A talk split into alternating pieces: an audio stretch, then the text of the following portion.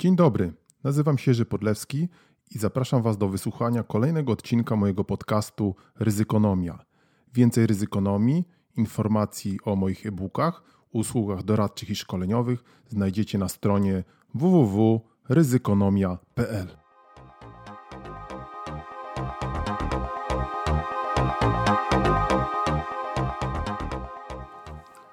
Miałeś chamie złoty róg, miałeś chamie czapkę z piór. Czapkę wicher niesie, róg huka po lesie. Ostał ci się ino sznur. Ostał ci się ino sznur. Dzień dobry, dzień dobry, dzień dobry. Kolejny odcinek podcastu Ryzykonomia. Trochę nas nie było, ale już jesteśmy. No, ostatnio bardzo wiele się działo. Pewnie wszyscy żyliście e, w nerwach. E, my też. Teraz już właściwie a, stało się, co się stało. Yy, oczywiście no, o tym jeszcze kilka słów. Zapraszamy Was jak zawsze do naszego y, podcastu, yy, który teraz możecie słuchać. Zapraszamy Was jak zawsze na naszego bloga i na nasze inne media typu, typu nasz, nasza grupa o zarządzaniu ryzykiem na LinkedIn, typu nasz newsletter. Musimy powiedzieć, że po ostatnich wyborczych wydarzeniach tak sobie myślimy, że właśnie chyba powrócimy trochę do tych naszych mediów, bo poświęcaliśmy więcej czasu ostatnio na kwestie propagowania chociażby ryzyk politycznych, ale trochę nam się już odechciało, szczerze mówiąc, bo widzimy efekt z tego jest żadny. No, nie tak, żebyśmy wcześniej sądzili, jak y, nie jeden być może myślał, e, że, y, że mamy jakieś zamierzenia kogoś przekonywać, bo dosyć jesteśmy y, tutaj w redakcji podcastu pesymistycznie i z rezerwą nastawieni do możliwości przekonania mm, ludzi, którzy w dużej mierze są po prostu no, dosyć słabo wykształceni. Nawet trudno ich za to winić. Po prostu nie rozumieją podstawowych zależności gospodarczych, społecznych i mm, to jest trochę takie jak e, no, syzyfowa praca, tak to nazwijmy, ale oczywiście tej syzyfowej pracy się podejmowaliśmy przez pewien czas. Teraz mamy trochę dosyć, mamy inne media i postaramy się na tych mediach naszych um, różne treści, które będziemy chcieli przekazywać. Y, no, będziemy chcieli, bo w końcu są y, nasze. Z drugiej strony y, idą teraz takie czasy, że no, sami zobaczycie, już nie chce nam się wieszczyć. Wieszczyliśmy, nic z tego nie wyszło i zobaczycie, że pewna, można powiedzieć, logika dziejowa, dialektyka historyczna jest nieubłagana o tym, co mądrzejsi ludzie, nie my, my tylko powtarzamy, ostrzegają, ale inni to mają lekcję. Uważam, że, że jakoś to będzie zgodnie z naszą narodową, narodową kulturą, zgodnie z naszą narodową też poezją. No przecież zaczęliśmy od Wyspiańskiego. Pisał on to już dawno temu. No właśnie, powinniśmy byli policzyć, jak dawno temu. Pisał to dawno temu i coś z tego. Coś się zmieniło? Nic się nie zmieniło, prawda, świnko?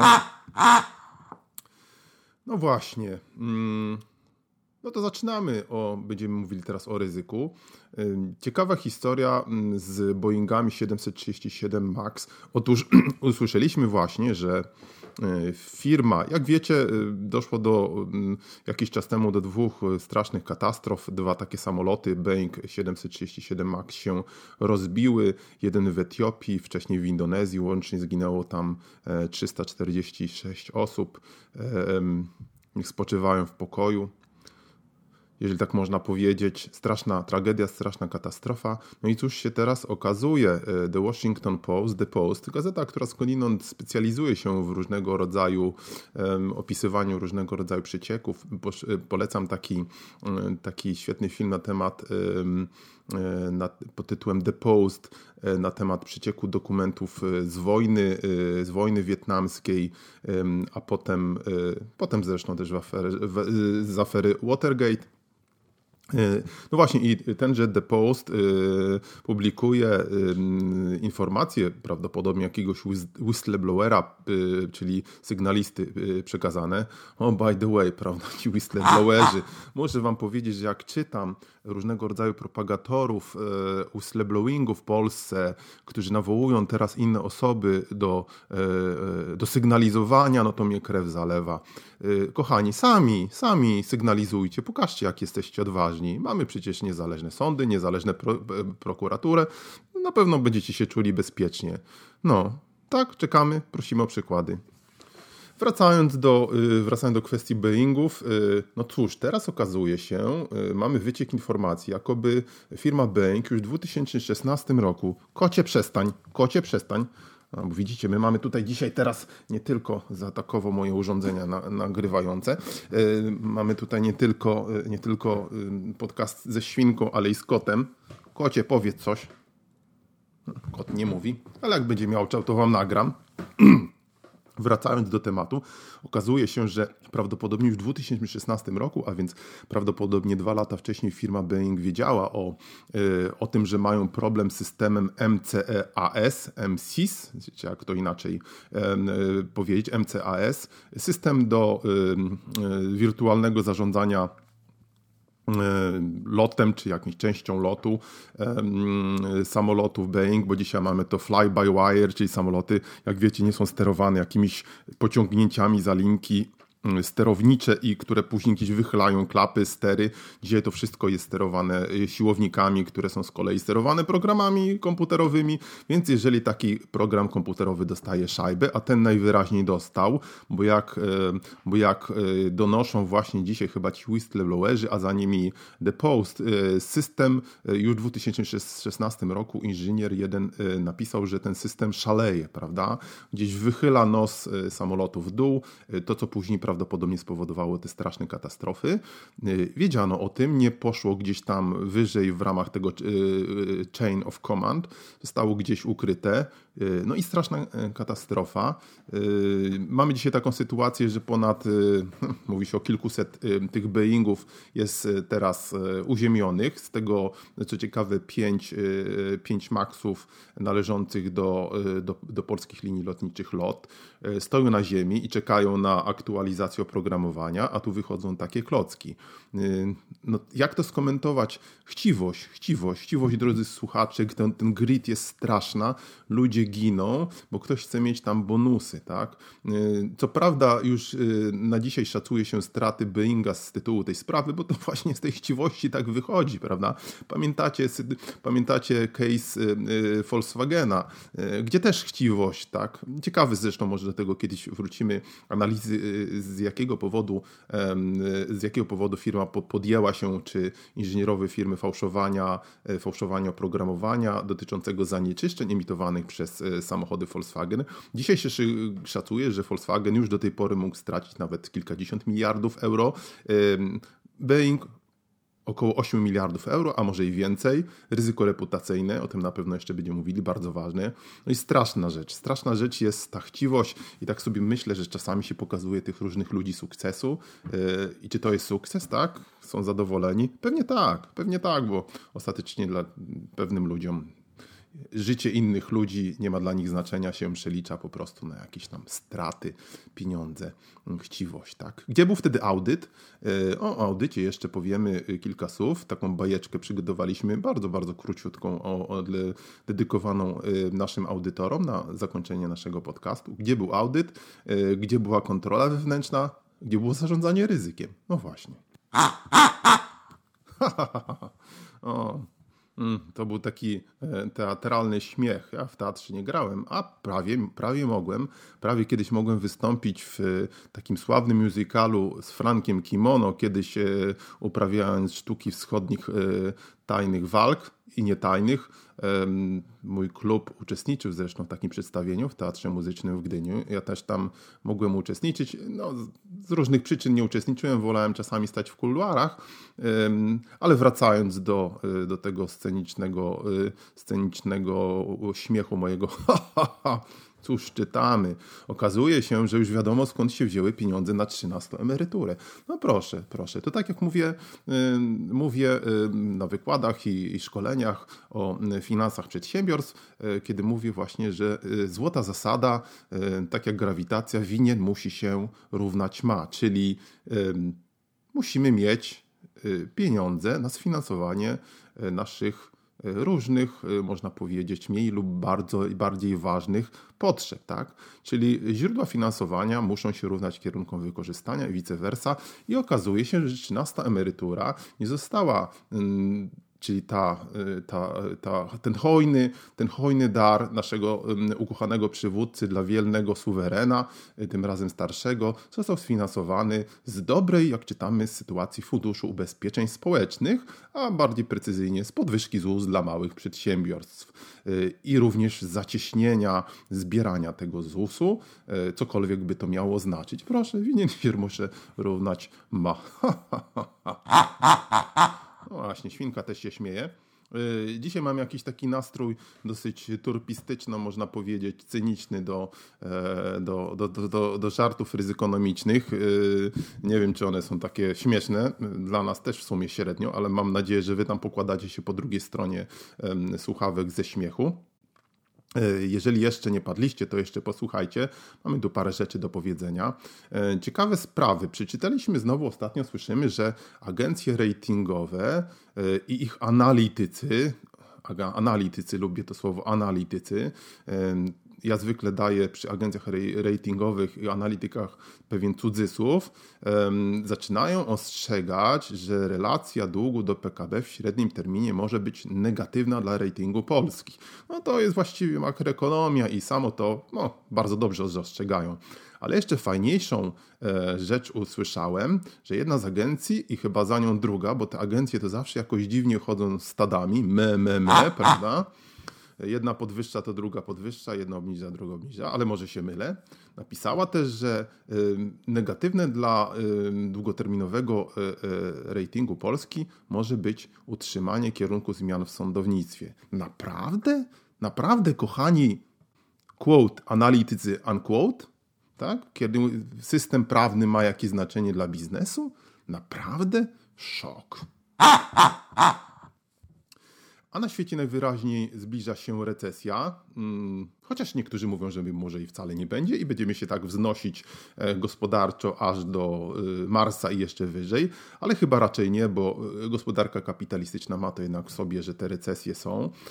Ciekawe, w Stanach Zjednoczonych nadchodzą oprócz niezbyt jakichś wspaniałych wiadomości z Niemiec, czyli od naszego jakże nielubianego, ale przecież największego partnera gospodarczego i kraju w ogóle bardzo bliski Polsce, skąd inąd, dochodzą informacje, że produkcja produkcja przemysłowa we wrześniu spadła o 0,1% w stosunku do poprzedniego roku. Y, I to jest pierwszy raz od 2016 roku.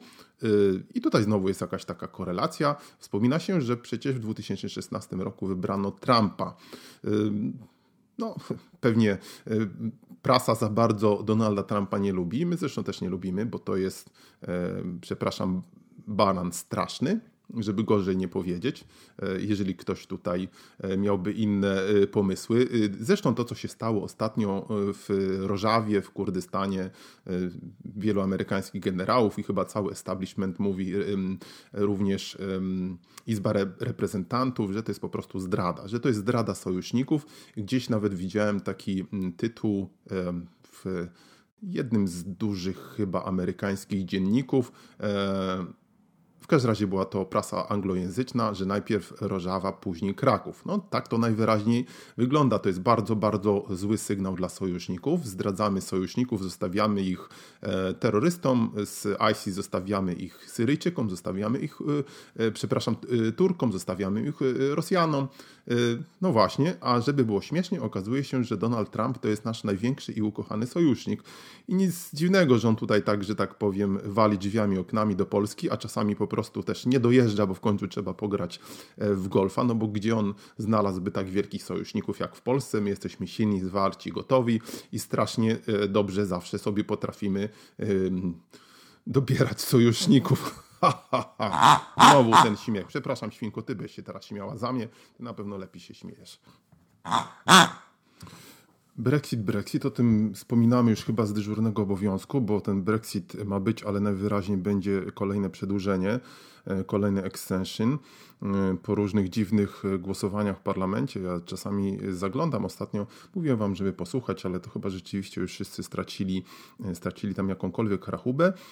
Z ciekawych historii, które ostatnio słyszałem, oprócz tego pomysłu na granicę jedną w Irlandii, drugą na morzu, ta granica w Irlandii to nie ma być granica, ta morze na morzu to ma być.